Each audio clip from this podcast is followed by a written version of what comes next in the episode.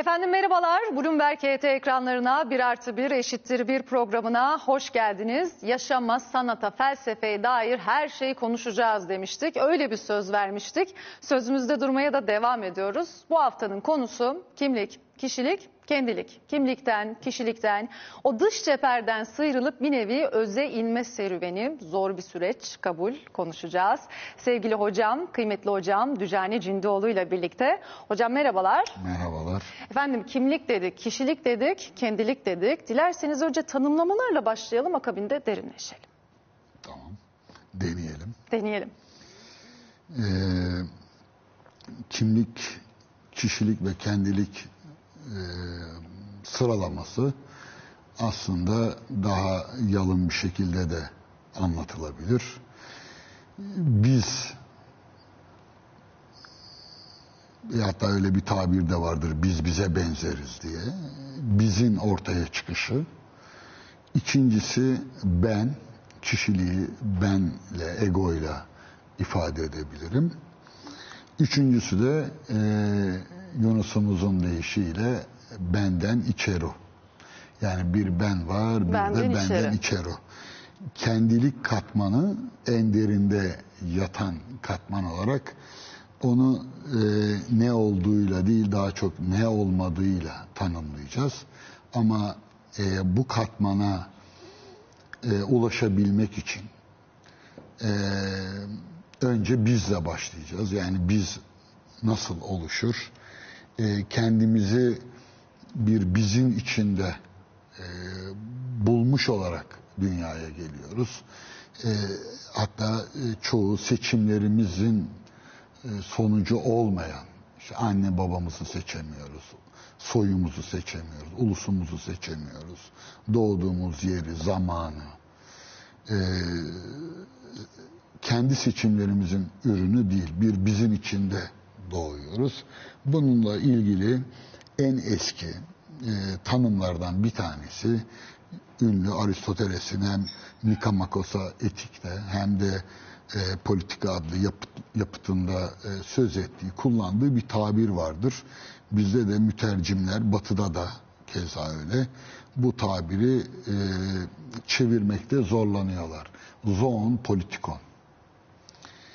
E, hatta Aristoteles'in iki tane e, tanımlaması vardır.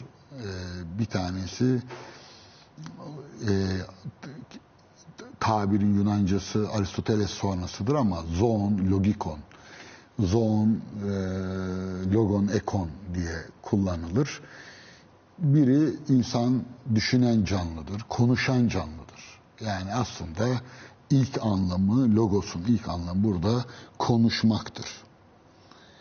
E, ikinci tanımı e, Aristoteles'in zoon politikondur. İnsan politik canlıdır. E, zoonu hayvan diye çevirenler de var.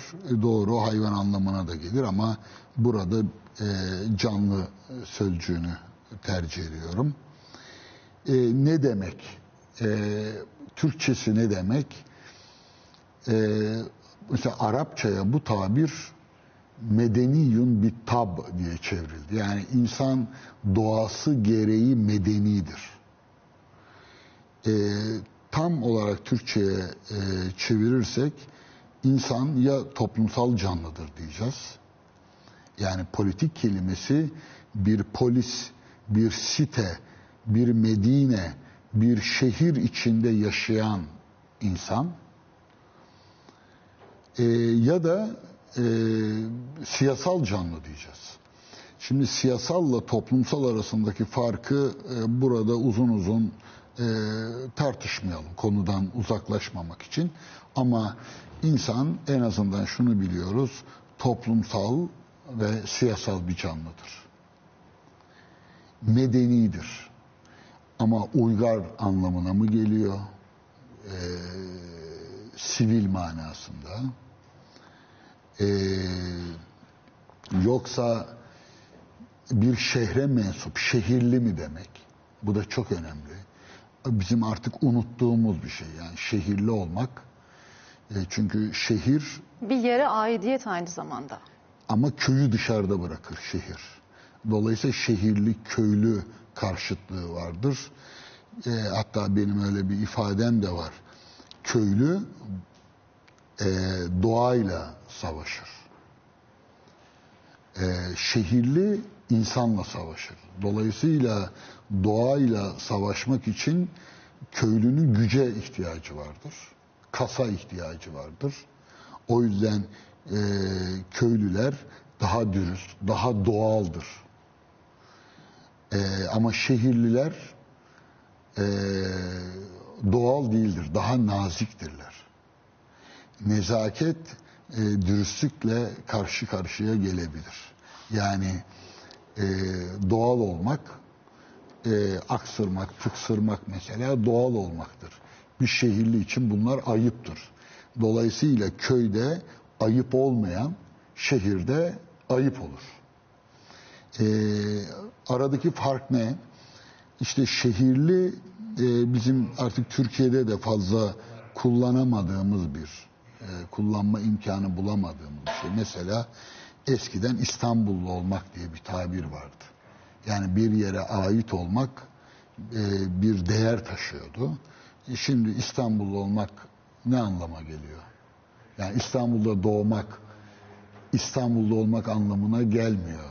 Yani birkaç nesil belki İstanbul'da doğ, İstanbullu iseniz İstanbulluyum diyebilirsiniz. Ama e, İstanbullu olmak İstanbul'da yaşamanın, e, İstanbul yaşamının kültürüne sahip olmak anlamına gelmiyor.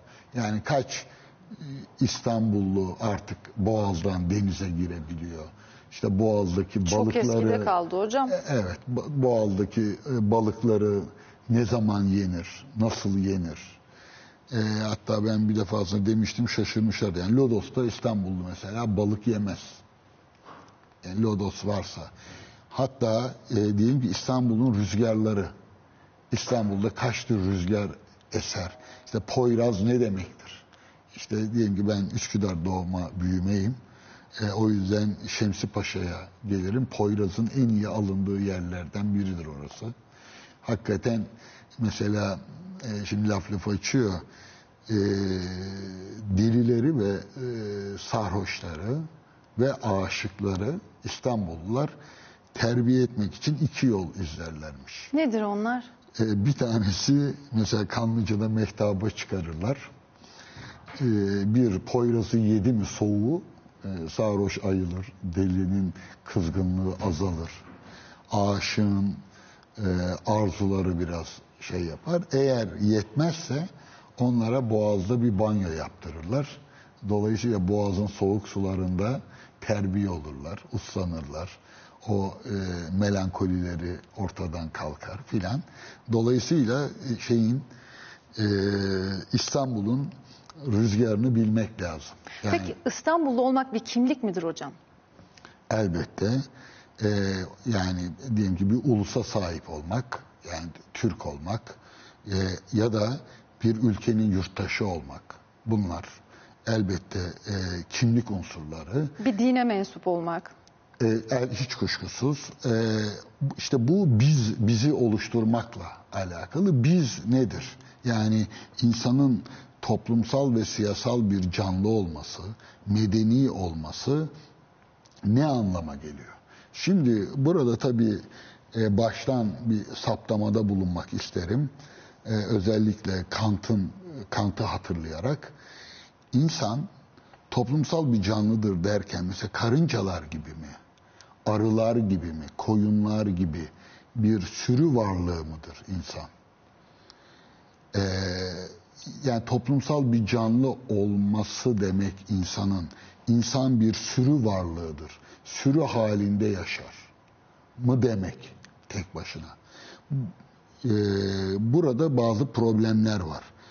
Ee, şöyle ki e, bilebildiğim kadarıyla e, bu tür tanımlarda yani insan şudur, insan konuşan canlıdır, insan toplumsal canlıdır filan gibi tanımlarda e, yıllar sonra fark ettiğim bir şey bu böyledir şeklinde anlamaktansa böyle olmalıdır şeklinde anlamalı. Yani bu tür tespitler insanın olduğu şeyi değil, olması gerektiği şeyi ifade eder. Dolayısıyla toplumsal e, canlı, konuşan canlı olma yeteneği taşıyoruz. Öyle olduğumuz en başta kendiliğinden söylenebilir mi? Bir şeye yetenekliyiz ama bunu gerçekleştirebilir miyiz? Bu bir. İkincisi e, insan toplumsallığa direnen bir canlıdır. Yani politik yaşama, siyasal ve toplumsal yaşama direnen bir yanı da vardır. Yani insanı e, bugün bile e, dünyada birçok e, toplum hatta bunu ikiye ayırıyorlar. Toplumla topluluk diye ayırıyorlar. E, Arapçada buna, Osmanlıca'da daha doğrusu cemiyet, cemaat ayrımı deniyor. E, bu Almancadan yaygınlaşan bir şey, Tönnies'in e, Gemeinschaft, Gesellschaft ayrımı. Şimdi topluluk deyince daha küçük, daha seyrek, daha e, yüksek ilkeler değil ama daha kısa e, koşullarda bir araya gelmiş, daha rastlantının da yer aldığı topluluk biçimleri vardır. Mesela taraftarlık öyledir. Taraftarlar bir toplum meydana getirmezler. Fenerbahçeli olmak, Beşiktaşlı olmak e, kimseyi bir toplum haline getirmez. Farklı bir ortak paydada buluşuyorlar sadece. Aynı ortak paydada. Ama topluluk yığın haline getiriyor.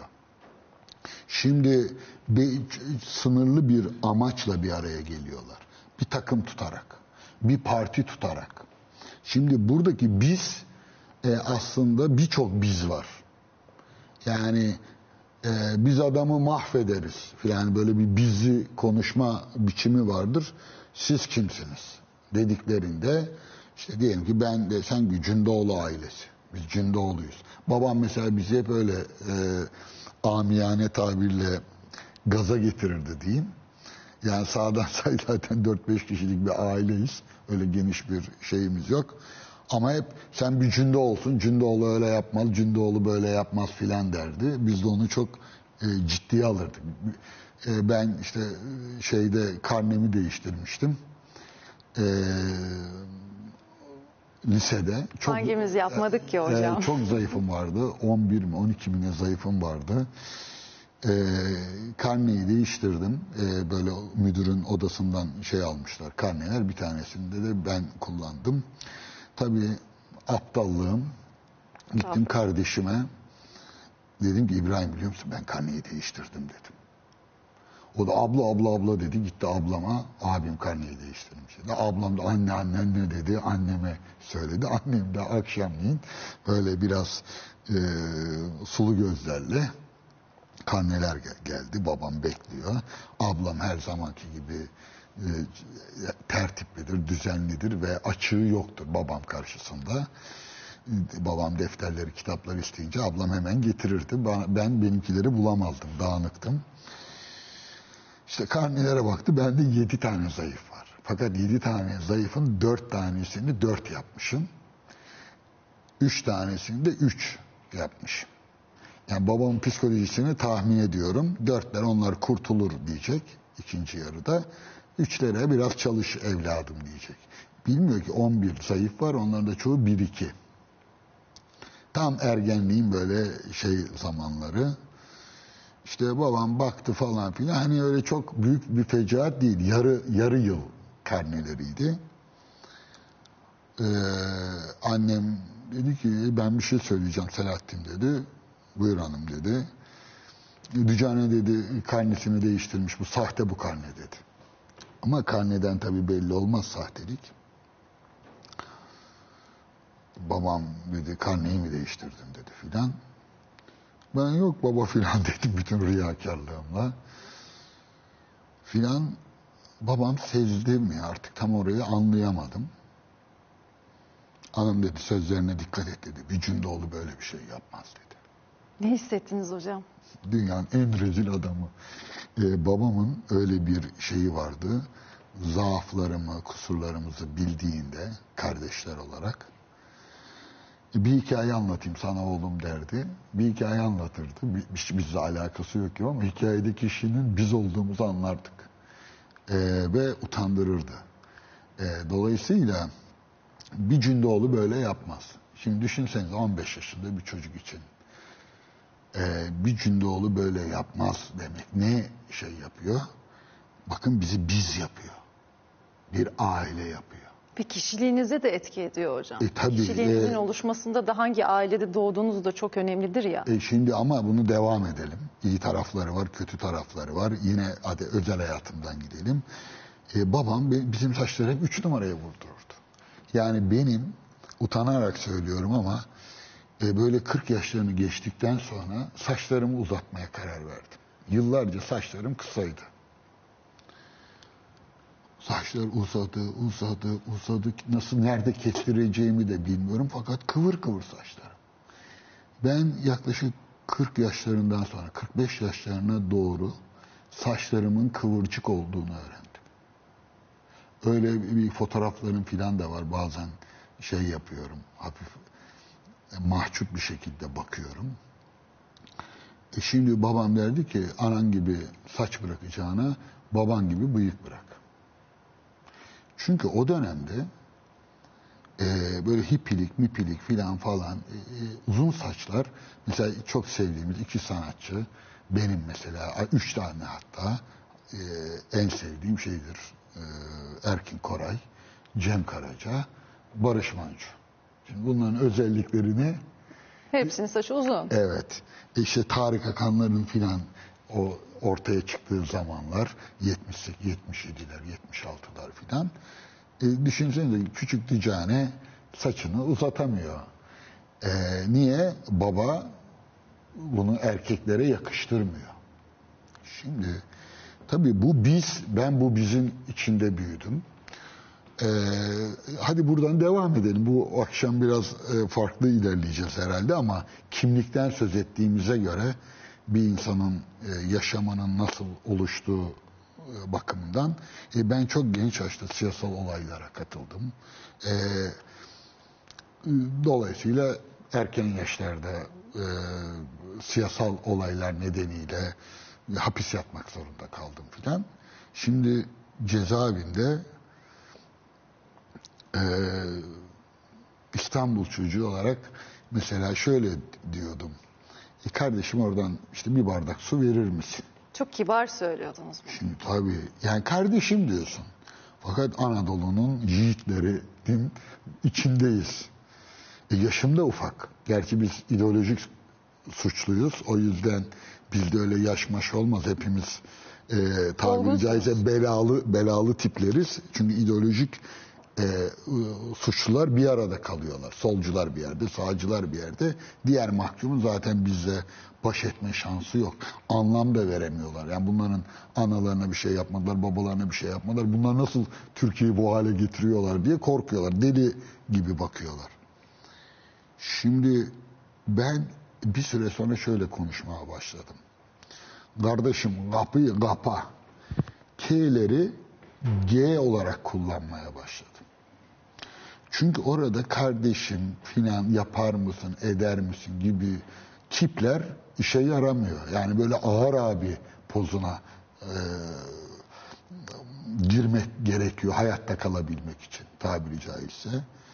E, olmadığım bir şeye doğru dönüşmeye başladım. Mesela hep hala bu üstümde biraz vardır o. Gerildiğimde kaşlarım çatılır filan böyle ciddi. Yani Nizamettin Nazif Tepedelenlioğlu'nun sözüydü hiç unutmam. Onun için şey diyorlar, yediği öğlen yemeğini bile İkinci Dünya Harbi'ni anlatır gibi anlatır. Yani hep böyle şey, bir adam çok kilolu da bir e, gazeteciydi o. Ee, babamın da bir tanıdığıydı. Oradan hatırlıyorum ismini böyle. E şimdi e, bizde en ufacık bir şey mesela öyle gülmek, e, gevşemek filan e, racona Ters. e, ters gelirdi. Şimdi hep çatık kaşlı, hep sert, hep zaten e, devlet de bizden öyle çocuklar olmamızı istiyordu. Vatan tehlikede. Efendime söyleyeyim komünistler her tarafı ele geçiriyor e, filan. Şimdi bakın kimlik böyle oluşuyor. Dolayısıyla eee, o ciddi ağır abi pozları çok doğal olarak tabii bunun politik anlamı eee, hani biz mafya babası değiliz, şey değiliz filan. Nedir politik anlamda ağır abi ne demek? Dava adamı demek. Şimdi dava adamı eee, benim neslim için bilir. Yani benim eee, çağımın devrimcileri ve ülkücüleri, milliyetçileri dava adamı tabirinin ağırlığını bilir. Yani bütün omuzlarımıza o çökmüştü ve yıllarca o yük, yükü taşıdık. biz. Öteki taraf da bilir hocam. İşte devrimciler de Evet. diyorum, milliyetçiler de iki tarafta Evet. dava. Biri işte e, ezilenlerin, yoksulların e, haklarını savunmak için. E, bizim gibiler e, şeyin vatanın milli değerlerin e, çiğnenmemesi için büyük bir Cündoğlu iyiydi yine. Yani Cündoğlu işte ne bileyim karnedeki notlarını değiştirmesin. E, Ne bileyim yemek yerken kardeşlerinin payına dikkat etsin. Yalan söylemesin, uslu olsun, annesini üzmesin filandı. Fakat ideolojinin bizden beklediği şey yani dava için ölmek de var, öldürmek de var. Asla içinde olmayı düşleyemeyeceğiniz, hayal bile edemeyeceğiniz sorumlulukların eee omuzlarınıza çöktüğünü düşünün. Bu o kadar büyük bir yüktü ki eee, bu yükü çok uzun süre taşıdım. Eee, ve işte bu bizdi. Bakın birdenbire biz e, Cündoğlu aile değil mi? Hadi biz Fenerbahçeliler, biz Üsküdarlılar filan, biz milliyetçiler diyorsunuz. Biz Müslümanlar diyorsunuz. Biz devrimciler. Şimdi burada e, kimlik sizi bütünüyle ele geçiriyor. Dolayısıyla kimliğin oluşması, bizim oluşması bizim kendi isteğimizle, kendi irademizle e, elde edebileceğimiz bir şey gibi görünür. Ama kesinlikle alakası yoktur. E, yaşamın yani nasıl anne rahminden çocuk dışarı çıktığında e, hiçbir iradenin sahibi değilse ee, bizler de bir ideoloji seçtiğimizde, bir kimlik edindiğimizde, hele bu kimliği belli bir ideolojik e, sınırlar içerisinde e, üstlendiğimizde e, öznel iradeden söz edilemez. O yüzden birçok siyasal olaylara bulaşmış insanda kullanılma duygusu buradan gelir. Yani ben mesela sevmem. Ben aldatıldık demeyi hiç sevmem. Hala demem. E, çünkü e, eylemlerimin sorumluluğunu üstlenmekten hiç utanmadım. Hatalarımı bile e, üstlenmek isterim. O yüzden ben aldandım diyebilirim en fazla. Beni aldattılar deyip kendimi pasif bir e, konuma koymak istemem. Ama analiz ederken o bizim en küçüğünden en büyüğüne varıncaya kadar onları e, konuşacağız. E, yükünü taşırız ve bize yüklenilen şeyi e, kimlik özelliklerini biz üretmişiz gibi sahipleniriz. E, diyelim ki Hristiyan çocuğu doğduğunda ilk kimliğini neyle alır? Vaftizle. Tabii ki. E, bizde e, sünnetle alır erkek çocuğu. Ya da daha e, öncesinde kulağına ezan okunur. Şimdi düşünsenize sünnet olduğunuz an bütün yaşamınız belirlenmiş olur. Vaftiz olduğunuzda bütün yaşamınız belirlenmiş olur. Şimdi bir süre sonra işte bayrak inmez, ezan susmaz dersiniz. Ya bundan daha doğal ne var? Yani biri buna nasıl karşı çıkabilir? Değil mi? Ee, bu, bu- ve bunlar, gördüğünüz. bunlar yapay. Kimlik, bütün kimlikler kurgusaldır. Hiçbiri doğal değildir. Ancak biz bunları doğal olarak algılarız. Evet Bu- hocam kimlikler kurgusaldır, doğal. Evet. değildir demiştik. Devam edelim hocam ama ufak bir ara verelim isterseniz. Ki. kısa bir ara vereceğiz. Akabinde devam edeceğiz efendim.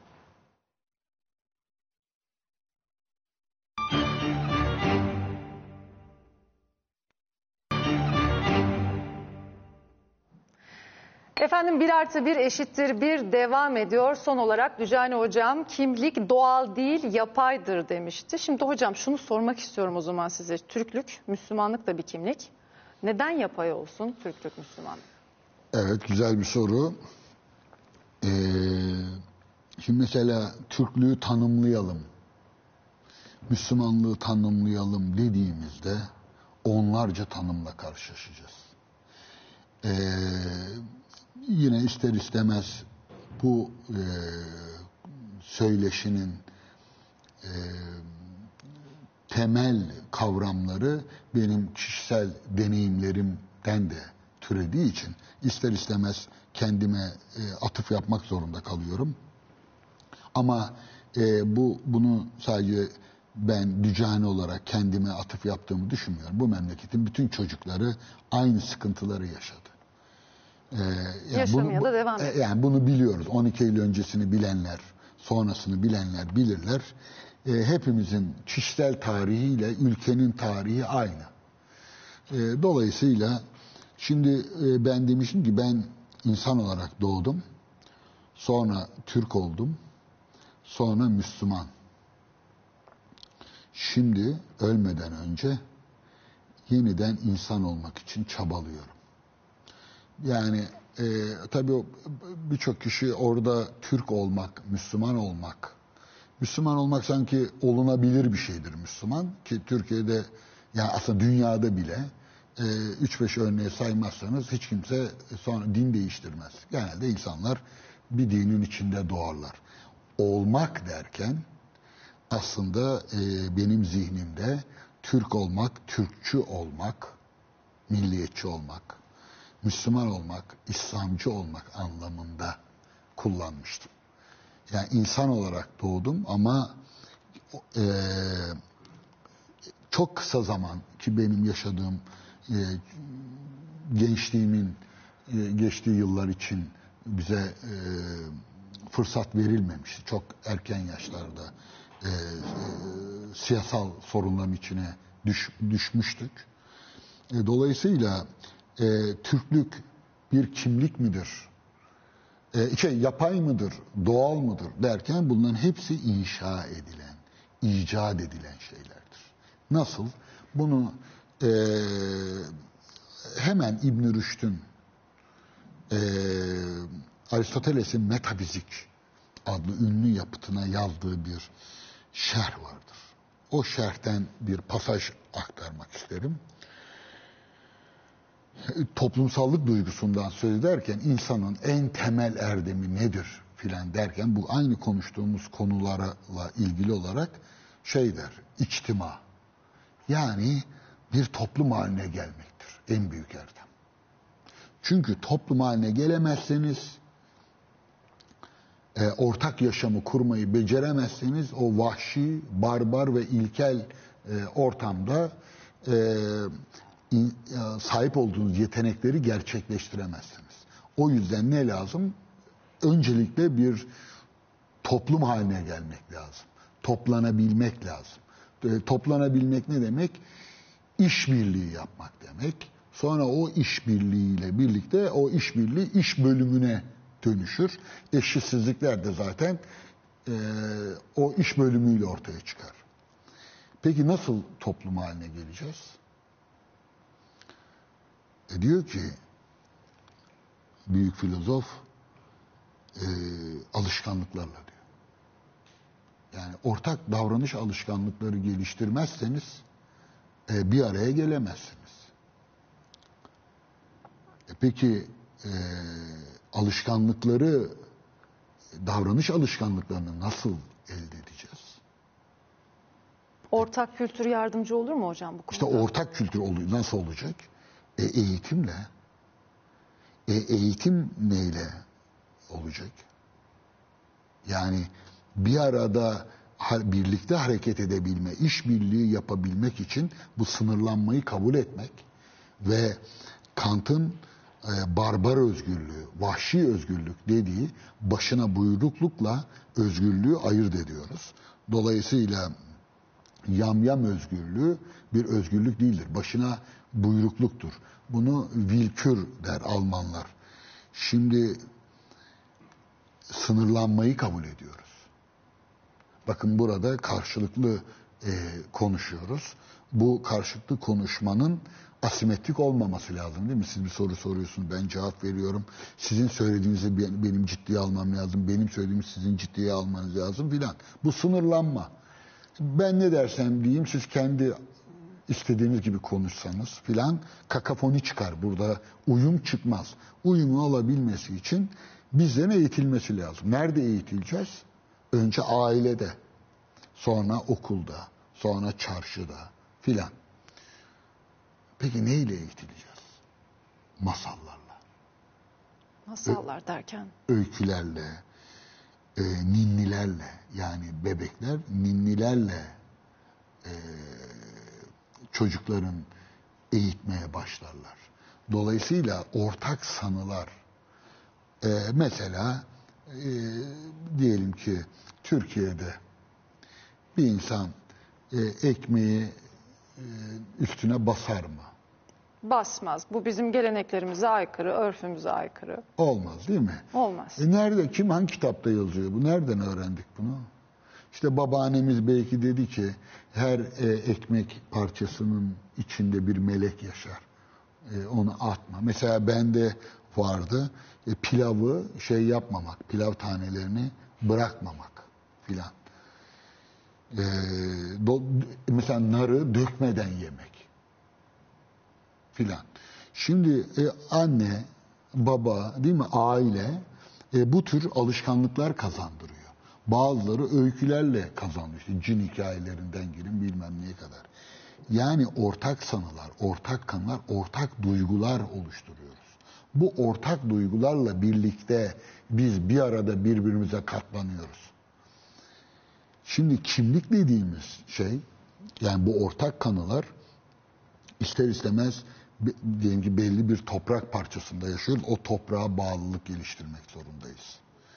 Belli bir devlet çatısı altında yaşıyoruz. O devletin yani devlet neyi temsil eder? Yasayı temsil eder. Ee, ortak yasalar da o yasalara uyarak uyma yeteneği kazanıyoruz. Kırmızı ışıkta geçen e, birini, çimlere basan birini e, kınama hakkımız nereden gelir? eğer ortak bir kültür varsa e, bizde gerçi kamusal alan şeyi tabiri pek yoktur. Sana ne derler yani e, geçiyorsam geçiyorum der. Yani e, biraz e, şey kültürel olarak e, ortak tinimiz biraz paramparça olduğu için e, modern yaşamla da irtibat kurmakta ve uyum sağlamakta e, fazlasıyla geciktiğimizden ötürü eğitim sistemimizde yerlerde süründüğünden dolayı bizde ortak davranış alışkanlıkları pek gelişmiş gibi değil. Ama mesela eski İstanbul hikayelerinden biliyoruz. Ee, büyüklerimizden de dinledik, okuduk da. Ramazan'da, oruç tutulduğunda e, gayrimüslimler bile e, sokakta işte sigara içme, yemek yeme filan gibi tabii çok daha eskisi için söylüyorum. Bazı şeylere dikkat ederler. Dikkat ederlerdi. Kom komşunuzda da onlarda da hamursuzlar var, paskalyalar var filan. Bizim vardı Ermeni e, komşularımız. E, ben biliyorum e, alışverişlerimizi. E, dolayısıyla karşılıklı olarak e, onların özel günlerine e, saygılı e, davranılırdı. E, eğer bu kimlik oyunları engel olmazsa, kapsayıcı olursa bir ortak kültür oluşurdu. Bazı şeyleri dediğin gibi e, nefes almak gibi doğal halde yaparız. Ama bir kısmını devlet eğitimi e, kimlik oluşturucu bir öge olarak e, bizi belirler. Biz bunun, bunun farkına varmayız. E, yani diyelim ki e, bir çocuğun İmam Hatip'te okumuş olması e, onun e, sonraki e, yıllarını tahmin etmemiz için bize epey bir veri sağlar. Niye? E, iyi kötü kimliğinin hangi sınırlar içerisinde olacağını biliriz. E, biraz daha sağcı, biraz daha muhafazakar, biraz daha dindar olacaktır filan. Hocam ortak kültürde kendimiz seçmiyoruz ama çok kolaylıkla kabul ediyoruz aslında. Bize dayatılan ya da gördüklerimizi. Şimdi bu bize dediğim gibi yapay dedim ama bize doğal geliyor. Şimdi burada bir e, örnek e, zikretmek istiyorum. E, iki tane şemadan söz edeceğim. E, bu şemalardan bir tanesi Pisagorasçı bir şema. Aristoteles bunu ele alır. E, Pisagorasçılarda 10 sayısı biraz kutsaldır. Çünkü mükemmelliği temsil eder. Ve 10 maddeden oluşan bir e, şemadır bu. Karşıtlar tablosu. Yani bütün yaşamı, özünü e, teşkil edecek 10 tane e, kavram çiftinden söz ederler. Bakın beraber e, izleyelim. Ben okuyayım. Sınır ya da sınırlı sınırsız. Tek çift, bir çok, sağ sol, doğru eğri, duran devinen. Kare dikdörtgen, aydınlık karanlık, iyi kötü, eril dişil. Karşıtlıklar. Evet. Şimdi ama bakın size sadece bir sütunu okuyayım. Dişil, kötü, karanlık, eğri, çift, sınırsız, çok, devinen. Bunların hepsi olumsuz özelliklerdir. Dişil. Tabii. Şimdi eğer bir şey dişilse hem kötüdür, hem karanlıktır, hem eğridir, hem eee dikdörtgendir. Niye dikdörtgen? O da çok psikolojik açısından önemlidir. Eee soldur. Neden Uğursuz, dikdört- uğursuzdur sol olan. Neden dikdörtgendir hocam? Şimdi e, oraya girersek bütün Çıkamayız şeyi, değil mi? yani Ama- kare kare kare ile dikdörtgen arasındaki farkı e, hayal ediniz. Zaten kendiliğinden e, kenarların birbirine eşitliği bakımından e, hemen farklılık ortaya çıkar. Şimdi niye sütunun bir tarafı karanlık, kötü, dişil, eğri? Bir tarafı bakın eril, iyi, aydınlık, doğru, sağ, uğurlu.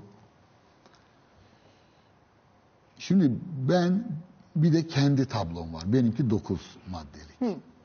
Bu toplumsallığı tanımlamak bakımından söylüyorum. Bunlar doğal mı, yapay mı? Ee, Yunanlılar için özellikle bu Pisagorasçı karşıtlıklar tablosu e, büyük ölçüde toplumun e, bilinç dışını teşkil ediyordu. Bilincini değil. Şimdi bakın bir de benim oluşturduğum bir tablo var. Bu tablo da karşıtlıklardan oluşuyor. Ee, ama temel soru şu. E, toplumu oluşturan nedir? İnsan. Dolayısıyla benim sorum şu. İnsan nedir diye sormuyorum. İnsan ne değildir diye soruyorum. Bu anlattıklarımın hepsinin belgeleri var. İsterseniz uzun uzun tartışırız. Bu benim kanaatim değil. Bu yaklaşık e, en az 5000 yıllık. Yunan tarihi açısından bakarsanız nereden baksanız yani Homeros'u yine esas alıyorum 2800-3000 yıl Troya'dan bu yana diyebilirim. İnsan ne değildir? Bir kere insan bugün bu vereceğim örneklerin hepsini bizi izleyenlerden de rica edebiliriz. Bugün için geçerli olup olmadıklarını bile sınayabilirler. Ama nereden sınayabilirler? Dilden. Dilde nasıl kullanılan, Fransızca, Almanca, İngilizce e, e, bilenler en azından o dillerdeki kullanımlarına baksınlar. Oradan bile anlaşılır. Ee, mesela bugün ben bazen ağzım alıştığı için bilim adamı diyorum. Hemen düzeltiyorlar hocam. Bilim siz insanı. Bilim insanı. Şimdi bakın yani bilim adamından bilim insanına geçmek 2021'deyiz. Yani dilim sürçüyor kusura bakmayın yani bilim insanı diyorum. Bazen unutuyorum bilim adamı dediğimde. Hatta e, çok sevdiğim bir felsefeci dostum var bir hanımefendi. Felsefe hocası. E, ben adam olmak filan falan deyince e, bana şey atıyor WhatsApp'tan yine adam olmak dedin filan. O şeylere e, kadın hakları vesaire konusunda çok duyarlı. Hemen düzeltmeye çalışıyorum. İnsan olmak Ben diye. insan olmak diyorum adama. Bakın insan ne değildir? İnsan çocuk değildir. Bütün dillerde siz İngilizce ve Fransızca biliyorsunuz. e, adam olacak çocuk okundan belli olur diye bir söz var. Vardır hocam. Vardır. Ee, adam olacak çocuk bakın. Yani adamlıkla çocukluk arasında bir ilişki var. Ee, e, bir sürü tanıklık toplayabiliriz. Bütün dillerde var bu. İki, yani insan ne değilmiş? Çocuk değilmiş. Çocuk değilmiş. İki, insan kadın değildir. Ee, insan e, dolayısıyla insan nedir? Erkektir. Erkek olmayan insan olmaz. Öyle mi hocam bunu açalım? Tabii mesela Yunan Yunan'da Zeus insanları cezalandırmak için kadını yaratmıştır. Pandora'nın kutusu. E, hatırlayın e, o miti. Dolayısıyla insanlar vardı zaten. Kadın insanları Hesiodos'tan takip edilebilir. İnsanları cezalandırmak için Zeus'un yarattığı bir şeydir. E, dolayısıyla şey e, kadınlar, çocuklar ve köleler yurttaş değildi. Çünkü insan da değildi. Üç, insan köle değildir. Köle köle satıl, satılmaz insan. Hocam ikinci bölümü birazcık daha isterseniz açalım mı? Yanlış anlayanlar olabilir. İnsan Yo, yanlış anlaşılmamak için e, bütün e, gü- şeyi dayanaklarımızı kullandık. E, 2500-3000 yıllık Yunan bilincinin daha doğrusu bilinç dışını e, serimliyoruz. E, bugünü anlatmıyoruz. Bugün bile insanlığın çoğunda kadın hala Türkiye'de, ülkemizde ne kadar insan yiyen kadın cinayetlerini ne yapacağız? Hadi kadın cinayetlerini konuşalım. Olması gereken değil olanı Ee, konuşuyoruz yani burada. e, diyelim. dolayısıyla insan ne değildir sorusunda insanlık tarihi çocukları, kadınları ve köleleri ve delileri ve hayvanları ve vahşileri ve barbarları ve melekleri ve Tanrı'yı insan olmayan olarak tanımlamıştır. Yani deliler de insan değildir. E, Foucault'dan takip edebilirsiniz. E, delilere neler yapıldığını biliriz. Yani deliler deliler e, insan olarak kabul edilmemiştir. Descartes hayvanlar için bile onlar acı çekmezler. E, barbarlar insan değildir. Çünkü insan uygar olandır. Uygar olmayan insan insan yerine konmaz.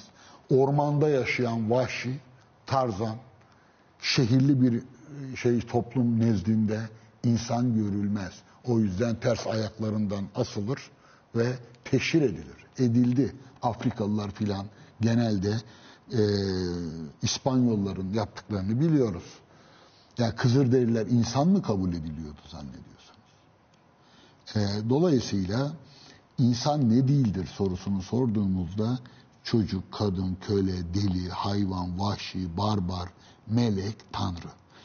Tanrı niye değildir? Çünkü insan acizdir, Tanrı kudretlidir. E, melek değildir. Çünkü melek masumdur, insan günahkardır, suçludur. E, barbar değildir çünkü insan uygardır. E, vahşi değildir, şehirlidir. E, hayvan değildir çünkü insan konuşur, düşünür. E, deli değildir, akıllıdır filan. Şimdi bakın bu tablo kimliğin oluşmasında bilinç dışının bütün hareketini belirleyen temel ilkeler bunlar.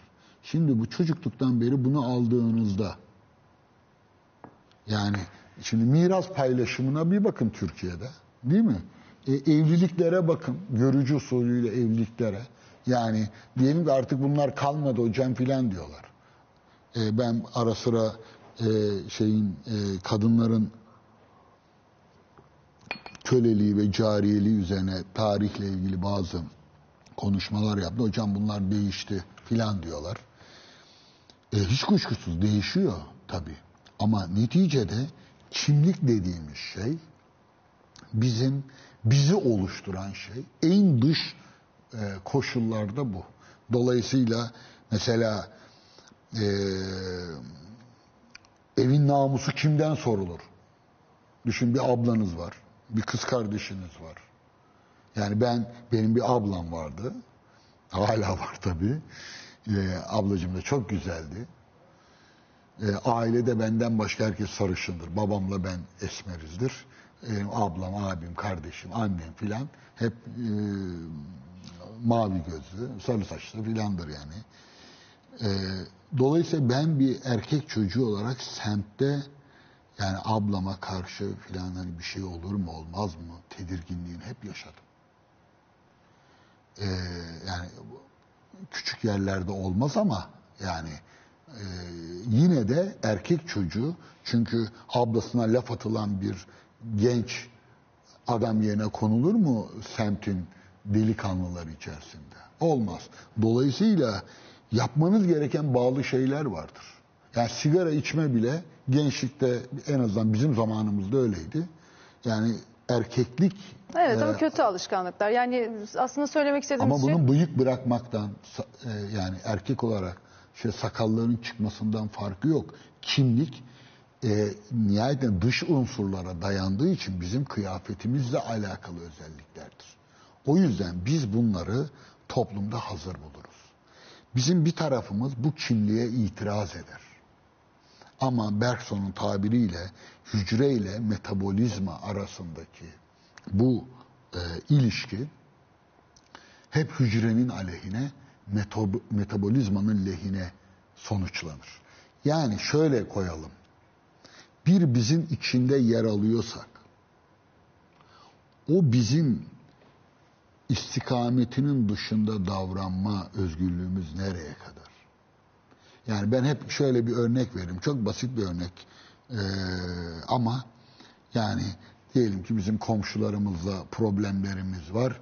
Ee, şeyde eğer bir Türk-Yunan harbi Allah korusun çıkacak olsa o sırada Yunanlı bir kıza aşık olmayacaksın.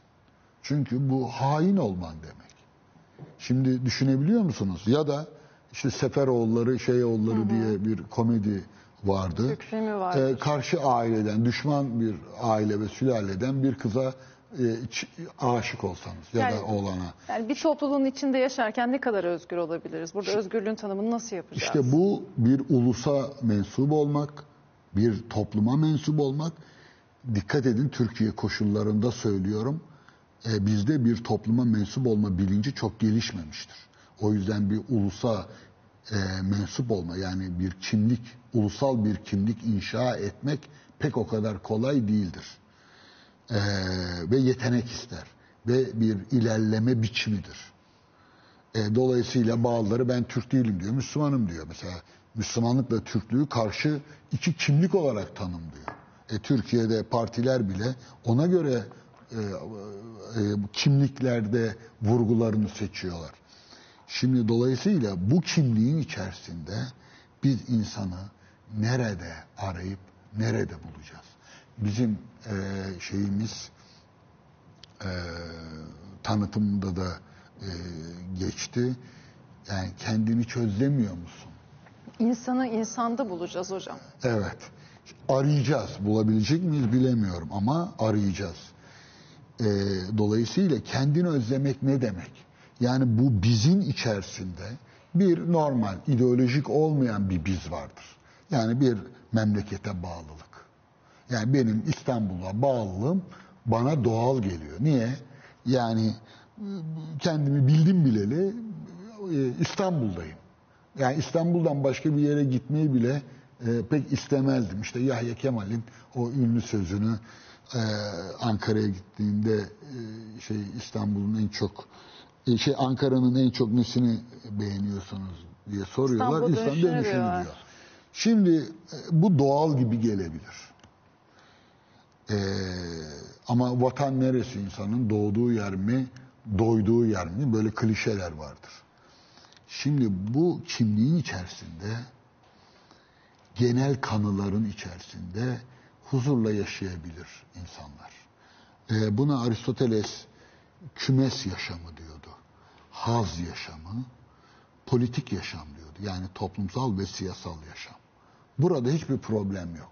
Yani hakikaten toplumla işbirliği, hatta iş bölümü içerisinde uyumla yaşadığınızda, toplumla uyum ha- halinde yaşadığınızda işte mutlu mesut bir aile Konfor da sağlar hocam aynı Tabii zamanda ki, konfor da sağlar. Dolayısıyla sağcı bilinçler genelde e, bu konforu tercih ederler. Yani uyum içerisinde hisseder. Ne var ki? Hep bir dış düşman vardır ama. Şimdi unutmayınız, kağıdın üstüne bir daire çizdiğinizde dairenin içini tanımlamış olursunuz. Çünkü tanım kelimesi de sınırdan gelir. Definition. Ee, e, daire e, dairenin içini tanımlar. Çünkü sınırlar. Ama aynı zamanda dışını da. Yani bir şeyi de dışarıda bırakır. Dolayısıyla dairenin içiyle dairenin dışında bir ayrım meydana gelir. Kimlik bize ne sağlar? Kimliğin temeli nedir diye konuşacak olsak tek bir şey sağlar. Güvenlik. Yaşamda kalmayı sağlar. Yaşamda kalma in- insanın ilk yetkinliğidir. Ama biz yaşamda kalmak için mi yaşama geldik?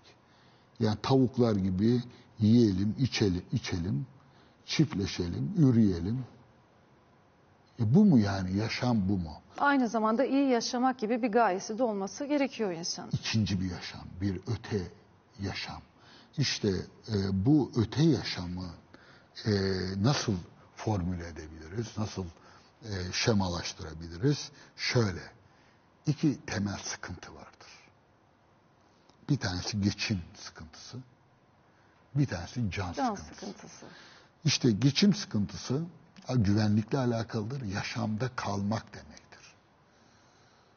Ama can sıkıntısı, can sıkıntısını neyle çözeceksiniz? Bakın parayla çözemezsiniz. Ya paranız ne kadar, ben hatta talebelere filan da söylerim. Ee, yani yoksul insanlar para kazanmayı çok güç gibi görebilirler. Oysa para kazanmak o kadar e, çok güç bir şey değildir. Ar, isterseniz. Tabi biraz da yetenekleriniz de el verirse parayı insan bulabilir. Büyük paralar da bulabilir. Bu zor değildir ve çok kısa zamanda da bulabilir. Şansı yaver gider. Öyle mi hocam? Tabii ki. Ee, ve hiçbir görgü mörgü de istemez. Ama parayı harcamak çok zordur. Yani ee, çok fazla parası olan insanın derdi büyüktür. Eğer görgüsü yoksa. Ee, ben hep derim yani iki tane insanın ee, olumsuz ee, önünde durum vardır. Bir tanesi bilgisizlik. Yani cehalet hakikaten ee, kötü bir şeydir. Ama çok da abartmamak lazım. Yani insanlar zaten çoğu cahildir. Cahillik e, katlanılabilir bir şeydir. E, toplum olmak için herkesin bilgili olmasına gerek yoktur. Bir kısmının bilgili olması bile yeter. Ama görgüsüzlük büyük afettir. E, görgüsüzlük toplum olma yeteneğinin düşüklüğünü gösterir. Yani bir arada yaşama alışkanlıklarının oluşmamasından söz ediyorum. Şimdi dolayısıyla e, geçim sıkıntısını çalışarak kazanabiliriz. Kimlikte işimizi kolaylaştırır. Bir devletimiz var, bir ulusumuz, milletimiz var, bir vatanımız var, bir şehrimiz var, bir işte mahallemiz var, bir sokağımız var, bir evimiz vara kadar bir köyümüz vara kadar gelir bu. İşte bir dikili ağacımıza kadar. Olmasa bile fark etmez. İyi ama bu temel ihtiyaçlar karşılandıktan sonra can sıkıntısının üstesinden neyle gelebilir insan? İyi yaşamakla dedik. Yani yaşamakla, yaşamda kalmakla değil, iyi yaşamakla. İyi yaşamayı tanımlayalım mı hocam? Kimilerine göre maddiyat, kimilerine göre maneviyat ön plana çıkar bu noktada. Şimdi iyi yaşama için dindar bilinç e, öte dünya yaşamı diyor. E, felsefede de öyle derler. Öte dünya yaşamı. Fakat felsefedeki öte dünyayla dinlerdeki öte dünya birbirinden farklıdır. Biri öldükten sonraki yaşam, ikinci yaşamdır. Felsefede öte yaşam duyular dünyasından us yaşamına geçildiğinde ortaya çıkar. Us yaşamı e, iyi yaşamdır. Niye iyi yaşamdır? Çok e, basit bir şeyle söyleyeyim. Çünkü iyi yaşam, iyi yaşamak ve bunu nasıl elde edilebilir? İki şeyle elde edilebilir. Yüksek düşünce ve yüksek sanatla. Yüksek düşünce ve yüksek sanatla ilişkiye geçmeden can sıkıntısı geçmez. Ee, can sıkıntısı ancak ruhun eğitimiyle mümkün olabilir. Buna geleceğiz. Yani yaşamın bir anlamda estetize edilmesinden söz ediyorum. Dünyanın güzelleştirilmesinden söz ediyorum. Dünyanın güzelleştirilmesi ortak dinin güzelleştirilmesi demektir. Yani bir e, Buffon diye bir Fransızın sözüdür. Le style est l'homme. E, Ziya Paşa bunu Osmanlıca'ya şöyle çevirmiştir. E, uslubuyla beyan, aynıyla insan. Yani uslup ve tarz insanın ta kendisidir. Ta kendisidir. Yani kim kendini nerede ele verir? Uslupta verir. Bizim e, eskiler şöyle derdi. Bir veli, e, buna da geleceğim, Çelebi veya Aner Teyyos da denir. Ya da Teyyon, e, tanrısal adam e, manasına gelir. Çok aslında şehirli, centilmen, yani centilmen Centilmen. demektir. Ee, e, iyi yaşam ruhun uslubunda ortaya çıkar.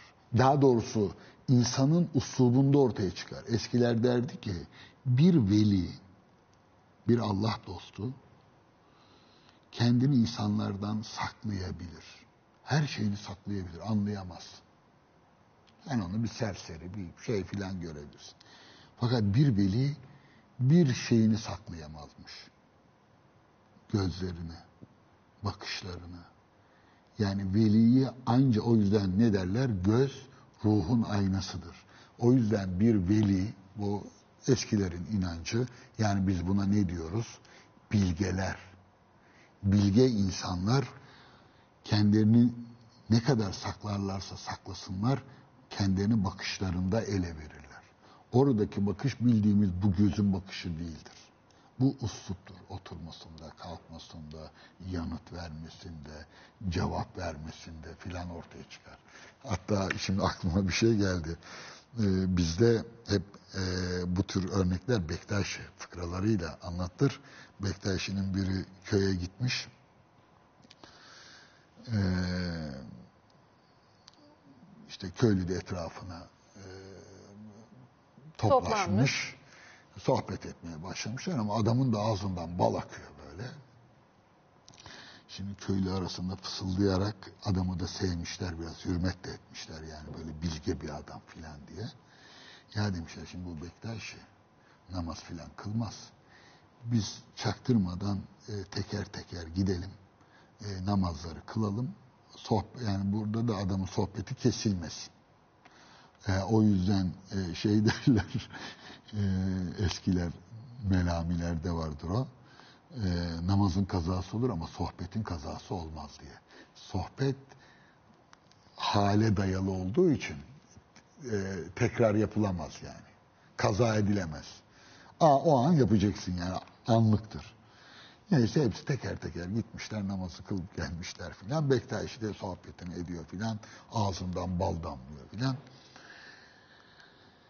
Bir süre sonra böyle yapmış. Ee, efendiler demiş, e, müsaadenizle ben bir e, vakit namazını eda etmek istiyorum. Topluluk ne yapmış hocam? Hepsi mahcup olmuş filan. Lan adam namaz kılıyormuş biz günahına girdik filan. Bektaş gitmiş şöyle bir ileride bir ağacın önüne çıkarmış harmanesini atmış yere Allah Ekber diyerek namaza durmuş. Bir namaz kılmış.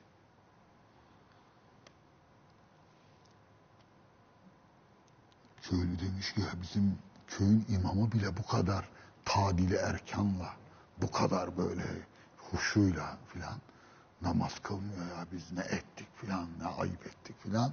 Neyse selamını vermiş şey Bektaşi gelmiş. Ee, işte köylü mahcup ezik filan demişler. Efendi Hazretleri bizi bağışlayın biz hiç düşünemedik. Yoksa hani birlikte namazı kılardık filan. Fakat merakımıza mucip oldu. Ya çok tadil erkanda filan çok namazı güzel kıldınız filan. Buna da hakikaten hayran olduk filan. Ya bu da bir şey mi demiş. Siz bir de beni abdestliyken görecektiniz. Hem de eyvah.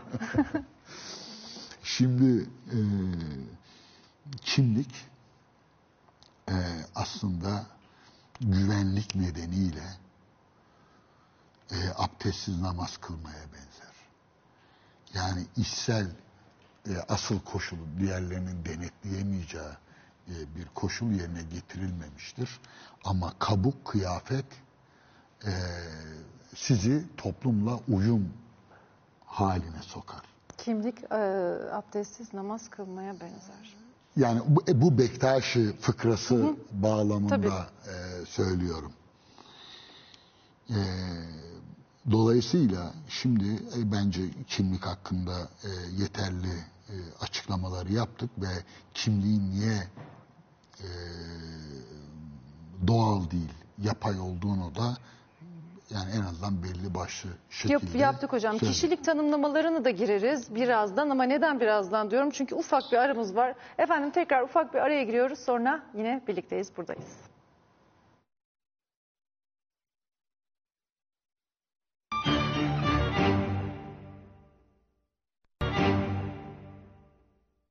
Efendim bir artı bir eşittir bir devam ediyor. Şimdi kişilikten, kimlikten kendiliğe, o kendilik mertebesine uzanan yolculuğa bir bakalım hocam isterseniz artık yavaş yavaş öze doğru inelim, daha derine doğru inelim.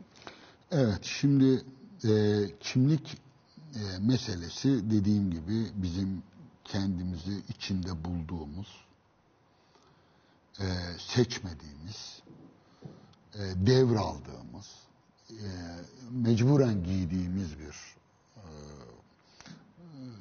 dışsallık, dışsal bir belirlenim. İnsan bu dışsal belirlenim içerisinde e, dediğim gibi e, uyum içerisinde yaşayabilir. Ancak insanın hikayesi sırf bununla e, yani dediğim gibi bir kümes yaşantısıyla açıklanamaz. Bunun altında bir e, kişilik problemi, e, katmanı daha doğrusu, e, katmanından daha söz edebiliriz. Kişilik deyince ki bunu itiraf etmeliyim, e, biliyorsunuz e, Delphi tapınağında e, kendini tanı, gnoseoton diye bir e, tabir vardır. E, kendini tanımak çok öteden beri bizim kültürümüzde de e, halvetler encümen e, diye tabir edilir. Halk içinde hakla beraber yaşamak. Dolayısıyla bizde de e, aynı problemler sürekli tartışılmıştır. Yani halkın içinde dışsal olarak onlarla çatışmaksızın içsel olarak gelişmeye çalışmak. Yani halkla olan ilişkimiz yatay bir ilişki olsun. ailemizle olan ilişkimiz, çocuklarımızla olan ilişkimiz. Ama onun e, yanı sıra bizim bir de kendi içimizde dikey bir yürüyüşümüz var. Kendilik e, derken neyi kastediyorum? Gelişmekten söz ediyorum. Şimdi e, dedim ki e, Buffon'un sözünü ya da Ziya Paşa'nın şeyiyle söyleyelim. Le style. U- Le style, e, e, l'homme même. Et l'homme même. E, usubuyla beyan, aynıyla insan. Yani insanın usubu ruhunu ele verir. Zaten o Bektaşi öncesi e, şeyin dervişin e, velinin kendisini e, ancak gözlerinden bir tek gözlerini saklayamamasının sebebi o usubu, güzelliği saklayamaz. Niye güzelliği saklayamaz? Çünkü üçli bir e, kavram çiftinden e, söz edebiliriz. Biri e, iyi kötü, diğeri doğru yanlış, üçüncüsü de güzel ve çirkin. Şimdi kimlik katmanında geçerli olan kavram çifti iyi ve kötüdür. Yani iyi kötü davranışlarla alakalıdır. Yani iyi insanlar olmak zorundayız. Uyumlu insanlar olmak zorundayız. Kötü olmamalıyız. Yasalara aykırı davranmamalıyız. İşte kendi toplumsal e, kurallarımıza riayet etmemeliyiz. İşte yerlere tükürmemeli, çimenlere basmamalı, kırmızı ışıkta İyi durmalıyız. insan, uyumlu insan olmalıyız. Evet. Kabul görmek için de bunu yapmamız gerekiyor. Bunların doğru veya yanlış olması gerekir mi? Gerekir mi? Yani iyinin doğru olması gerekir mi? Gerekmez. Yani e, diyelim ki e, Hindistan'da yaşasak inek eti yemeyeceğiz. İşte Müslümansak domuz eti yemeyeceğiz. Şarap içmeyeceğiz. Efendime söyleyeyim. E, bir Afrikalıysak işte erginlenme törenlerinde oramızı buramızı keseceğiz. Eğer e, şeyde İran'da Müslümansak yani İranlı bir Müslümansak ne bileyim e, orada e, kendilerini şeylerle zincirlerle bir tür orada da erginlenme töreni olarak kullanılır. Onları yapmak zorundayız. Hatta biz hatırlarım gençliğimizde İran devrimi sırasında bunlar konuşulduğunda e, niye yapıyorlar bunları filan diye şaşırıyorduk. İlk defa haberdar oluyorduk böyle şeylerden. Ee, İran'daki e, dindar gençler e, işte e, Muharrem ayında zincirlerle başlarını kanata kanata törenler yapıyorlar falan. Ee, çok ilginç bu. Bütün ilkel toplumlarda vardır. Ee, aksi takdirde evlenemiyor çocuklar. Yani onların kendilerini kanıtlamaları o törenlerde bir anlamda kanlarını akıtmaları sayesinde mümkün oluyor. O zaman toplum onları adam yerine koyuyor. Her coğrafyanın farklı doğruları var tabii. Ee, evet yani neticede e, iyileri var ve kötüleri var. Yani iyi ve kötü evrensel iyi ve evrensel kötülerden söz etmiyoruz. Ee, iyi ve kötü var, ayıp var. Şimdi suç var. Yani hukukta su adam öldürmek bütün toplumlarda suç olabilir mesela.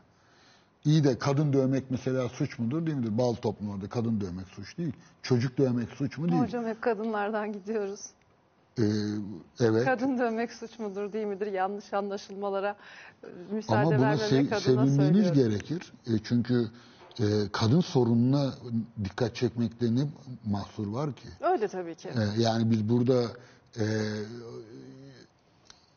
e, bir takım eşitsizliklerden, cinsiyet eşitsizliğinden söz etmiş oluyoruz. E, çocuklar dövülüyor. Yani biz de biz yani normal e, eti senin kemiği benim diye hocalara teslim ederlerdi. Ama şimdi dava ediyor. Yasa değiştikçe, toplumsal bilinç değiştikçe iyiler kötüler değişiyor. Yani benim tanıdığım öğretmenler vardı. Ya çocuklara vuramıyoruz diye sinirleniyorlardı. Askerde yediğimiz dayağı biz biliyoruz. E, dolayısıyla bu- bunlar iyi ve kötü olarak ayrılıyor ama her yerde iyiler ve kötüler değişiyor. Do- Biz ne dedik? Doğru mu yanlış mı? Doğru yanlış daha çok zihinsel olandır. Daha çok ilginç bir şekilde söylüyorum bunu kişisel olandır. e, doğru olan şeylerin iyi olması gerekmez. iyi olan şeylerin doğru olması da gerekmez. Birinin kanser olması doğrudur haber olarak ama iyi, iyi bir haber değildir. Dolayısıyla iyilikle doğruluğun e, uzlaştığını göstermek sanılanın aksine çok zordur. Yani herkesin zihninde iyi, doğru ve güzel e, özdeşmiş gibi düşünülür. Bizim toplumumuzda mesela iyilik ve güzellik öyle görülür. Şimdi dolayısıyla biz kişilik e, düzleminde ya da katmanında e, bazı duygu biçimlerine sahip oluyoruz. Mesela şey diyebilirsiniz. E, işte e, ben çok sinirli biriyim. Çok asabi, çok titiz biriyim. E, ellerimi devamlı yıkayabilirim. E, ya da hiç yıkamam, pasaklının biriyimdir. Ne bileyim e, yani e, çok korkarım. Kişilik özellikleridir bunlar. Evet. Bu kişilik özellikleri neler oluşturur acaba? İçinde bulunduğumuz E, toplum. yani diyelim ki bir adam böbrekleri iyi çalışmıyorsa filan ona uygun bir şey e, duygu durumu ortaya çıkar. Yıllar evvel öyle bir kitap okumuştum. Hangi hastalıklar hangi psikolojik problemlere yol açıyor? Hangi ameliyatlar dan geçmiş insanlarda hangi ruhsal e, veya psikolojik problemler baş gösteriyor. E, dolayısıyla filan ameliyatı olduğunda o ameliyatı olanlarda şu tür sorunlar geliyor. Onun psikolojik yardım alması gerekiyorsa falan filan diye. E, anedoni yani haz ritmi mesela kalp hastalarında en çok olan şeylerden biridir. Yani biri kalp spazmı geçirdiyse e, kaçınılmaz olarak anedoni yaşayacaktır. Yani nedir anedoni? En ufak bir hareket yaptığında tekrar kalp sıkışması, o kriz tekrar gelecek mi diye korkacaktır. Birbirini tetikler. Tabii hepsinde olur demiyorum. Yani benimki uzman bilgisi değil ama okuduklarımdan bir özet olarak söylüyorum. Yani bazı e, bedensel problemler bizde bazı ruhsal eğilimler, e, korkular vesaire ortaya çıkarır. Şimdi bunlar kişilik özellikleridir. Ve ben yıllar evvel işte biraz e, rahmetli babamın da etkisiyle e, biraz böyle Melami Bektaşi meşrep bizattı rahmetli. E, bu insanın hakikatini aramak, Hazreti insana ulaşmak filan diye bunu hep e, dinleyerek büyüdüm. E, ama e, anlıyorum ki şimdi geriye baktığımda e, benim e, bir anlamda e, ideolojik tercihlerim aslında bir tür babamla örtük bir savaşı da e, içeriyormuş. Onu düşünüyorum. Babam benim babamın ciddiye almadığı şeyleri çok ciddiye alarak ciddiye aldığı şeyleri de belki almayarak ona tepki vermişim diye düşünüyorum. Yıllar sonra e, bu tür yorumlar yapıyorum. Yani anne baba bizi belirliyor. Aile belirliyor. Toplum belirliyor. Kimlik kişiliğimizi belirliyor. Yani baba biraz öfkeli, sinirli filansa çocuklarda o öyle olur. Ve baskının olduğu yerde belli tepkiler geliştirir. Mesela e, benim babam böyle hafif otoriter biriydi. Yani bizim çocuklara sorsalar beni de öyle görürler herhalde. Ben öyle olmadığımı düşünmeme rağmen.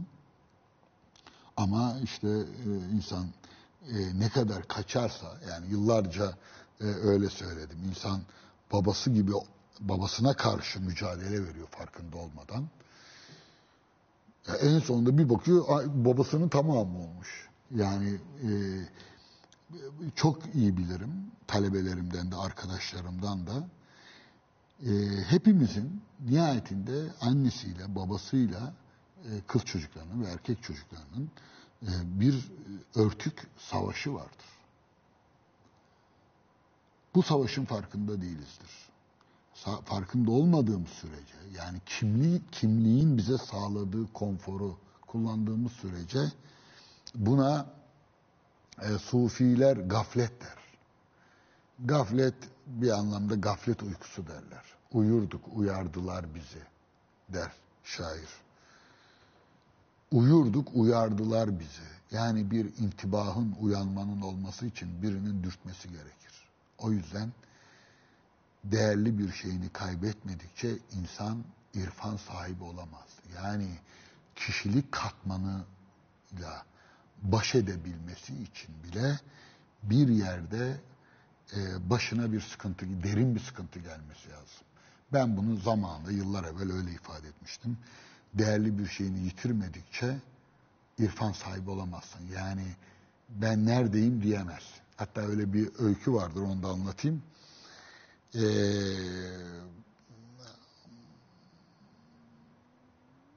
bir çocuk, e, bir usta, bir ihtiyar, yaşlı bir adam, yine bir yaşlı bilge, yanında genç bir çocukla e, dolanıyorlarmış, böyle geziyorlar. Eskiden öyle yaparlardı, şeyde de vardır hatırlarsanız. E,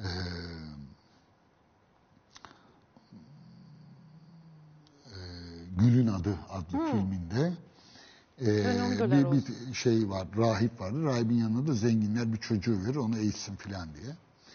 Neyse bunlar yürürken bir böyle incir ağacının altına gelmişler. Ee, bizim e, Bilge demiş ki evladım şuradan kabı doldur bir su al çeşmeden. Bir köyün yakınından geçiyorlarmış. Ben şuraya bir uzanayım demiş. Tamam efendim demiş çocuk. Almış e, şeyi maşrapayı diyelim ya da su kabını gitmiş köyün çeşmesine. Tabi orada bir sürü e, şey insan hayvanlarını suluyor bilmem ne yapıyor filan su dolduruyor. Bir kız görmüş orada. Kız buna bakmış bu kıza bakmış filan birbirlerinden hoşlanmışlar filan. Bizim oğlan e, kızı takip etmeye başlamış. Sonra kız ona demiş ki beni babamdan iste o zaman demiş. Fısıldamış. Çocuk da aşık olmuş ya aşık şey dinler mi? Gitmiş kapıyı çalmış. Amca işte ben demiş Allah'ın emri peygamberin kavliyle kızına talibim demiş. Adam da demiş tamam demiş beğenmiş çocuğun şeyini cesaretini falan verdim gitti demiş falan. Bunlar evlenmişler. İşte çoluk çocuk sahibi olmuşlar filan. Yıllar geçmiş. Ee, eşi vefat etmiş.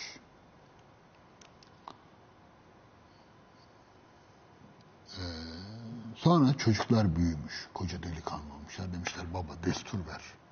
Biz gidelim ekmeğimizi şey yapmak için şehre gidelim. Çocuklar gitmiş filan. Kayınpeder filan ölmüş tabii. Derken e, böyle yalnız kalmış bizim oğlan. Aa demiş ya. E ben demiş şeye su götürecektim efendi hazretlerine. Unuttum onu orada demiş. Hemen koşmuş şeye.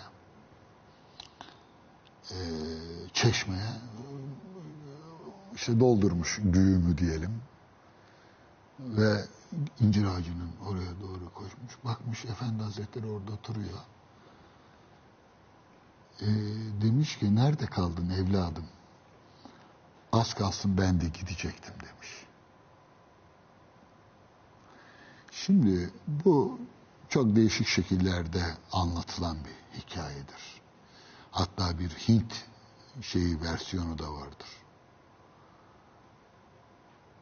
Şimdi hepimiz o çocuğun durumunda olarak işte benim kümes yaşamı dediğim bir kıza aşık oluyoruz yani evleniyoruz. Çoluk çocuk sahibi oluyoruz. Topluma karışıyoruz. Topluma karışıyoruz. Orada bir işte iyi kötü bir kimlik, bir makam mevki elde ediyoruz filan. Fakat yolculuğa birlikte yürüdüğümüz temel amacı bize unutturuyor bu toplumsallık.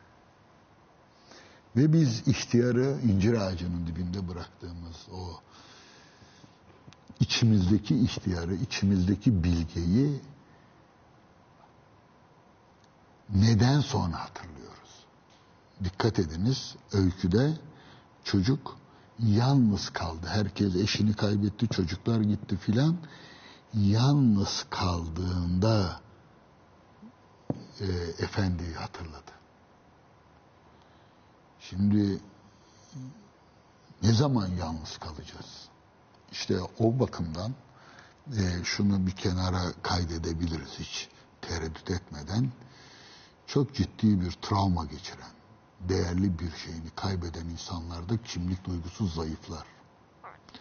Yani büyük dönüşümler, değişim demiyorum. Büyük dönüşümler genelde travmayla olur. Değerli bir şeyini kaybetmek dediğim o. Yani öyle bir film vardı Mel Gibson'ın. E, rahipken ateist oluyor. E, çünkü çoluğunu çocuğunu bir kazada yitiriyor. Yanlış hatırlamıyorsam. Yani insanlar durup dururken sakal cübbeyle birden dindarlaşabilir ya da hepsini bırakabilir. Bunlar çok aniden o ani dönüşümlerin hepsinin altında bu dönüşümü mümkün kılabilecek bir travmanın yer alması lazım. Yani büyük bir kayıp yaşantısı. Bu kayıp yaşantısı bu kimliği, mimliği filan hepsini darmadağın eder. Çok az kişi toplumsallık duygusunu muhafaza etmeyi başarabilir. Başka bir şeyle karşılaşır. O bütün, o bizin içerisinde bir tane zavallı bir ben vardır. Ve onu demin söyleyecektim. Ama şimdi e, ifade edebilirim. E, ben işte dedim ya e, çok genç yaşlardan beri bir hakikat arayışı, bu böyle büyük cafcaflı lafları çok genç yaşlarda ciddiye alıp onların peşinden koştuğum için kendini e, bilmek, kendini bulmak. Çünkü öyle bir söz vardır. Biz bu dünyaya kemali bulmaya, cemali görmeye geldik. Yani biz bu dünyaya yetkinleşmek için yetkinleşme kemali bulmaya, e, yetkinleşmenin yollarını bulmaya ve güzelliği görmeye geldik. Çünkü bu yolun en sonu e, güzellikle tamamlanması lazım. Bu Platoncu bir tutumdur. Yani bunun hikayesi belki başka bir programda bunu konuşuruz. Ama esas itibariyle güzel, cemal, cemalullah derler ee, bizim kültürümüzde. Tanrısal güzelliği görmek. Tanrısal e, güzelliği görmek ruhun e, en üst mertebeye çıkması demektir. Bu da uslupta ortaya çıkar. Bakın e, uslup tarz diyorum. E, dikkat ederseniz e, bu fonda öyle diyordu. Le stil diyor. Stil biliyorsunuz aslı Yunancadır. Stilos'tan gelir. Kalem demektir. Dolayısıyla bir yazma stili. Stilo. Evet. Şimdi e, biçimden değil, biçemden. Önemli olan bu. Biçem ruhun e, yetkinleştiği, en zirveye vardığı anda ortaya çıkan şeydir. Ve hakikaten biz uygarlıkları çözümlemeye başladığımızda, mesela diyelim ki e, Bizans'ı, Sasani İmparatorluğunu, yok Hint Çin İmparatorluğunu, Osmanlı İmparatorluğunu,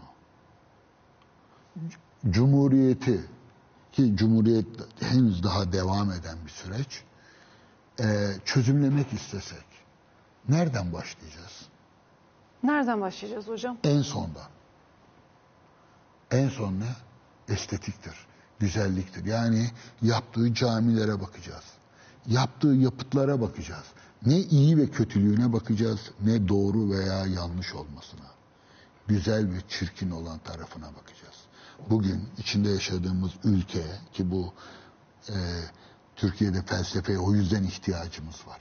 E, bu programlarda bizi motive eden en temel e, neden de bu. Yani en azından beni benim burada olmamın en temel nedeni bu. Ortak tine katkıda bulunmak. ortak tinin e, ortaya koyacağı yapıtlarda işte kalkınma diyoruz değil mi? Ama güzellik diyemiyoruz. İkisi. Yani dünyanın en çirkin binalarıyla doldurduk bu ülkeyi. Ee, ben hep öyle dedim. Yani deni balık yani boğazda balık soyları tükendiği için, müsilaj için yollara dökülmedik. Yani kahrolsun komünistler, kahrolsun faşistler, kahrolsun laikler, kahrolsun şeriatçılar diye yollara döküldük. Ama ormanlara bir şey olmasın, hayvanlara bir şey olmasın diye yollara dökülemedik. Ee, neden? Haklılık, politik haklılık, kimlik düzeyindeki ayrışmalar, kişilik düzeyindeki ayrışmalara bile e, geçmemizi engelliyor. Kaldı ki kendilik düzeyi. O bakımdan estetik yani güzellik insan ruhunun ve bir toplum toplumsal ruhun uygarlık aslında ortak dinin toplumsal tinin e, bir şeyidir e, sonucudur. Dolayısıyla bir uygarlığı değerlendirirken onun güzellik alanında güzel ne yaptığına bakılır. Yani hukuku incelenir, toplumsal yaşamı, örfleri, adetleri, yasaları falan filan. Ama son tahlilde Yunan uygarlığı dediğimizde, Roma uygarlığı dediğimizde, işte e, Osmanlı uygarlığı dediğimizde e, e, ne gösteriyorsun? İşte Süleymaniye olmasa ne göstereceksin?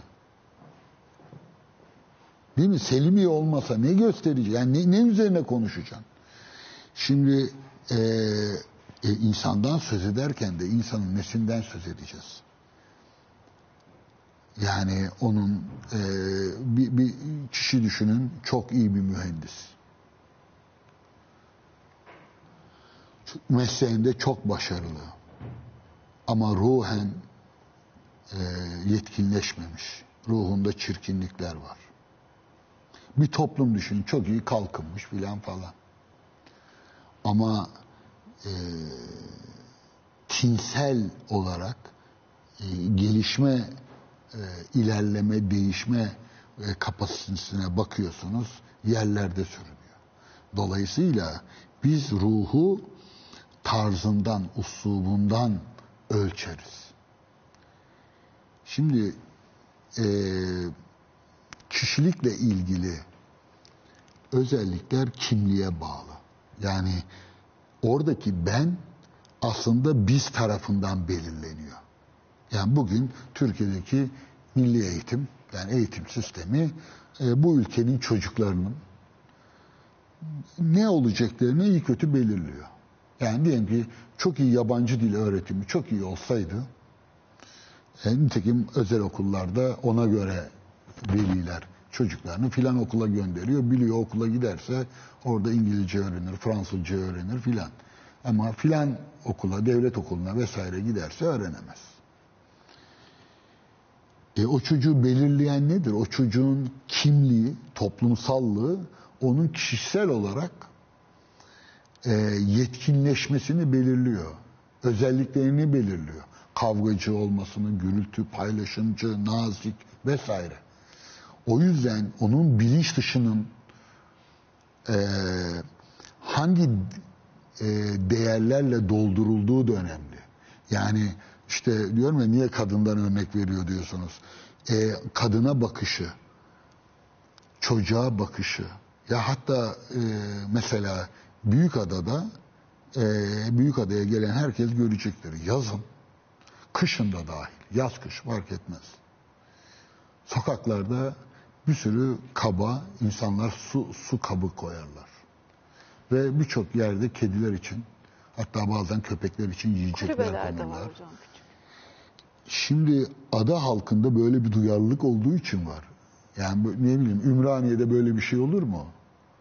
Ya da diyelim ki e, işte Sultanbeyli'de. Her semtte yok. Olmaz. Yani toplumsal ortak tin de hayvanlara karşı bir duyarlılık geç, e, şey yapması lazım. Şimdi bir bir korudan isim vermeyeyim e, bugün okudum. E, direkler dikiliyor filan lambayla aydınlatılacak. Yaşlı bir kadın şey demiş. Ya bu ormanda bu koruda Valide bağ korusun. Evet. e, hayvanlar da yaşıyor. Yani Halit Refi hatırlıyorum. E, bir ödül töreninde böyle bağıra bağıra şey yaptı. Boğaz'da böyle e, şeyler, havai fişekler patlatanlara yani çok ağır bir konuşma yapmıştı ve hiç kimse anlamadı. İşte rahmetli yaşlandı filan şey huysuzluk yapıyor gibi yansıttılar. Şey dedi. Ya hayvanlar uyuyor yani. Kuşlar uyuyor yani. Canlılar uyuyor. Yani siz bu havai fişekleri nasıl böyle şey yapıyorsunuz? Şehri nasıl bu kadar aydınlatıyorsunuz? Ya doğa uyumak istiyor. Mesela. Şimdi böyle bir bilinci nasıl elde ederiz? Şimdi hiç unutmam e, toplumsal e, alışkanlıklardan e, işçilerden bir tanesi e, benim evimde tamirat yaptırırken ağır kışın paltosunu gül bahçede gül var. Gülün üstüne attı. Ben de boş bulundum. Ne yapıyorsun dedim ya. Şeyin gülün üstüne o, narin e, e, bitkinin üstüne o koca şey palto atılır mı dedim filan. Yani ne olmuş abi filan falan dedi. Sonra bunu çözemiyordum. Yani nasıl bunu yapabildiğini açıklayamadığımı fark ettim. Bir talebem annesiyle anneannesi arasındaki bir şeyi anlattı. Dedi ki anneannem anneme kızıyor. Ee, evde cam kenarında çiçek şey yaptığı için. Sardunya, Çiçek beslediği için, cam şey kenarında, Filan saksıda. yetiştirdiği için. Pardon tabii ki yetiştirdiği için. E, niye dedim? E, dedi ki e, çünkü meyvesi yok dedi. Ya bir yararı yok. Şimdi bakın yani e, hakikaten sardunyanın ne yararı vardır? Değil mi? Yani begonyanın ne yararı vardır? Estetik güzel olanı bakın yani güzel ve çirkin olana ulaşması zihnin ne kadar zor. Güzelin yararı olmaz ki. Zaten Kant'a göre bir anlamda yarardan kesilmişlik olan kesildiğinde yani bir iskemleye oturuyor, otur- oturuyorsan o sanat eseri olmaz. Sanat yapıtı olarak yaptığın iskemleye kimse oturmamalı. Onu iskemle olarak kullanmamalı. Dolayısıyla eee, bir tür amaçsızlık vardır. Amaçsızlık amacı vardır. Öyle öyle söyleyeyim. Eee Sivek onu Sivek Messerschmitt böyle bir şey diyordu. Yani güzelin yararlı olması gerekmez. Güzel ayrı kavramlar tabii. Şimdi dolayısıyla e, İstanbullu mesela çok iyi biliyorum. E, hangi çiçekleri duvarının üstüne e, dikerdi? Hanımeli, değil mi? Yasemin, e, mor salkım. Niye? Çünkü bunlar kokar. Bunlar koktuğu için yola da o kokuyu salarlar. Yani İbn Haldun bile ki İbn Haldun gibi büyük bir zeka bile bu ağaçları niye dikiyorlar diyor. Hiçbir yararı yok. Yani anlamıyor şehirlilerin eee, şehri çiçeklerle güzelleştirilmeleri, güzelleştirmeye çalışmalarını anlamlandıramıyor. Sebebi ruhun güzellikle temas etmemesi. Çünkü hakikaten de böyledir. Eğer eee iyi ile temas etmemişse bir ruh e, kötülükten irkilmez. Doğruyla aşinalık kesbetmediyse yanlıştan irkilmez. Yani ben WhatsApp'ta bile harf hatası yapamam yani. Yani şu yaşıma geldim. de- ya- yaparsam siliyorum. Tweet atarsam bir virgülü yanlış yere koysam ya, ya da bir harf ara- şey yapsam onu siliyorum. Rahatsız oluyorsunuz. E niye? Çünkü yıllarca onları düzgün yazmaya alıştırmışım kendimi. Peki kim çirkinlikten rahatsız olur? Ya da kimler çirkinlikten rahatsız olmaz? Güzelliği tanımayan, tarz, uslup, biçem dediğimiz aşamaya gelememiş ruhlar çirkinlikten rahatsız olmaz. Ne var ki der. Yani şeyde e, diyelim ki Maltepe sahilinde e, mangal yapmak mı daha e, tercih edilir Yoksa diyelim ki oturup bir e, şeye adalara karşı bir e, çay içmek mi? Adalara karşı çay içmek tabii ki Ya da mehtabı seyretmek mi? Şartlar, koşullar da bazen belirleyici olabiliyor tabii bu e, durumlarda. bu e, yarar ilkesi, toplumsal yaşam biçimi dediğim gibi eğitimle mümkün olur. Bu eğitim e, e, topluma bakan yatay yanımız itibariyle kimlik ve nispeten o kimliğin belirlediği kişilik çerçevesinde gerçekleşir. Şimdi e, ben yıllarca kendini bil filan dendiğinde anladığım şey e, bu ben mertebesine gelmek olduğunu e, zannediyordum. E, ta ki e, ideolojik yani bunu güçlendiren bir olay da geçmişti başımdan. 12 Eylül'le birlikte ideolojik e, dünyamız hasar alınca bir anda yani inandıklarımızın peşinden koştuğumuz şeylerin e, sahteliği, boşluğu, yanıltıcılığı, birçok hesaplaşma, benim kuşağım onu o hesaplaşmanın içindeydi. Dedim ya bir travma olmadan olmaz. Bizim travmamız, ilk travmamız 12 Eylül'dü.